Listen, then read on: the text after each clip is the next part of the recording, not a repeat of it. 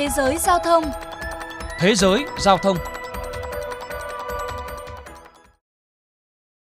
Quý vị và các bạn đang nghe chuyên mục Thế giới giao thông phát sóng trên kênh VOV Giao thông Đài Tiếng Nói Việt Nam. Thưa quý vị và các bạn, Xuân Vận, cuộc di chuyển của người dân Trung Quốc về quê ăn Tết, được coi là cuộc di dân lớn nhất trên thế giới. Do thời điểm này, dịch COVID-19 tiếp tục bùng phát tại nhiều địa phương, nên quy mô Xuân Vận năm 2021 của quốc gia này được đánh giá là sẽ nhỏ hơn mọi năm. Vậy Trung Quốc đã chuẩn bị ra sao để đảm bảo an toàn cho Xuân Vận năm nay? Để tìm hiểu về vấn đề này, mời các bạn cùng lắng nghe bài viết sau đây. Kỳ Xuân Vận năm 2021 sẽ diễn ra trong vòng 40 ngày, từ 28 tháng 1 đến ngày 8 tháng 3. Do các biện pháp hạn chế nhằm ngăn ngừa dịch COVID-19 lan rộng, dự kiến số lượng người đi lại năm nay sẽ giảm mạnh.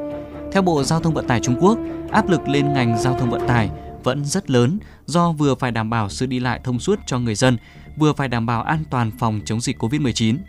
Bà Wang Xichun, một quan chức tại Bộ Giao thông Vận tải cho biết. Dự kiến, số lượng đi lại trong dịp Tết Nguyên đán năm nay khoảng 1,7 tỷ lượt, trung bình gần 40 triệu hành khách mỗi ngày.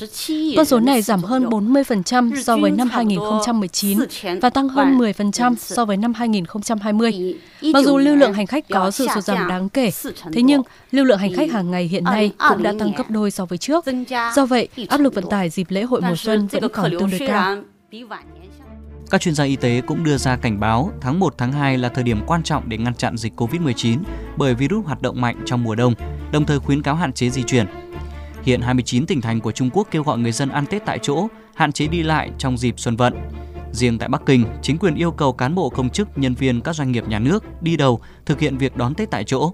Đối với những trường hợp thật sự có nhu cầu đi lại, cần phân chia theo đợt, tránh tập trung.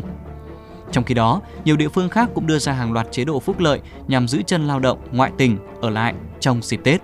Như ở thành phố Nghĩa Ô, tỉnh Chiết Giang đã tặng phiếu mua hàng trị giá 500 nhân dân tệ, tương đương khoảng 1,8 triệu đồng Việt Nam, miễn phí xe buýt, chỗ đỗ xe và vé vào các điểm du lịch, kêu gọi chủ nhà trọ giảm một nửa tiền thuê nhà. Còn các doanh nghiệp thì cũng đưa ra những chính sách ưu đãi đối với người lao động xa nhà ở lại đón Tết. Thành phố Ninh Ba, tỉnh Chiết Giang, các công ty khuyến khích công nhân nếu ở lại ăn Tết sẽ được nhận 666 nhân dân tệ tiền mặt, tương đương với khoảng 2,3 triệu đồng Việt Nam.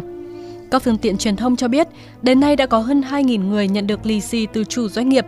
Thậm chí một số công ty còn tặng 1.000 dân dân tệ, khoảng 3,5 triệu đồng Việt Nam cho nhân viên. Ông Diêu Lôi, Phó Tổng Giám đốc Công ty Cung ứng Ái Trạch ở thành phố Thượng Hải cho biết. Chúng tôi sẽ phát lì xì, thưởng Tết đặc biệt cho họ, đồng thời đảm bảo thật tốt việc ăn uống của những lao động ở lại công ty, để họ mặc dù không thể về nhà nhưng vẫn có hương vị Tết.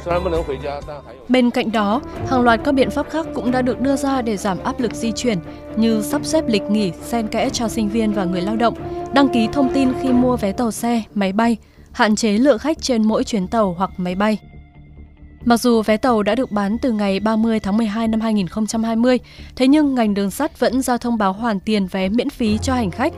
Một số hãng hàng không nội địa cũng hướng dẫn hoàn tiền miễn phí cho các chuyến bay đến và đi từ Bắc Kinh và Thạch Gia Giang, thủ phủ của tỉnh Hà Bắc, nơi đang là tâm điểm bùng phát COVID-19 mới đây. Trong bối cảnh dịch đang diễn biến phức tạp, đặc biệt là ở khu vực nông thôn, Trung Quốc phải thành lập riêng một nhóm công tác gồm đại diện của 15 ban ngành nhằm kịp thời chia sẻ thông tin, nghiên cứu và thống nhất các sách lược, biện pháp phòng chống COVID trong đợt xuân vận năm nay. Ông Quang Bin, giám sát viên của Cục Phòng chống và Kiểm soát Dịch bệnh cho biết. Dòng người về quê ăn Tết làm tăng nguy cơ lây lan virus, chúng tôi sẽ tập trung vào công tác phòng chống dịch ở khu vực nông thôn, tăng cường công tác phòng chống dịch ở các khu vực xung quanh sân bay, trong các khu vực rìa thành thị, nông thôn và các khu vực có nhiều lao động nhập cư trở về.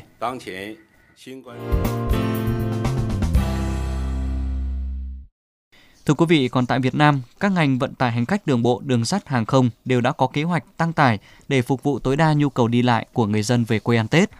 Các bến xe bắt đầu bán vé Tết phục vụ hành khách đi lại, trong khi đó ngành đường sắt và hàng không đã triển khai bán vé Tết từ nhiều tháng trước.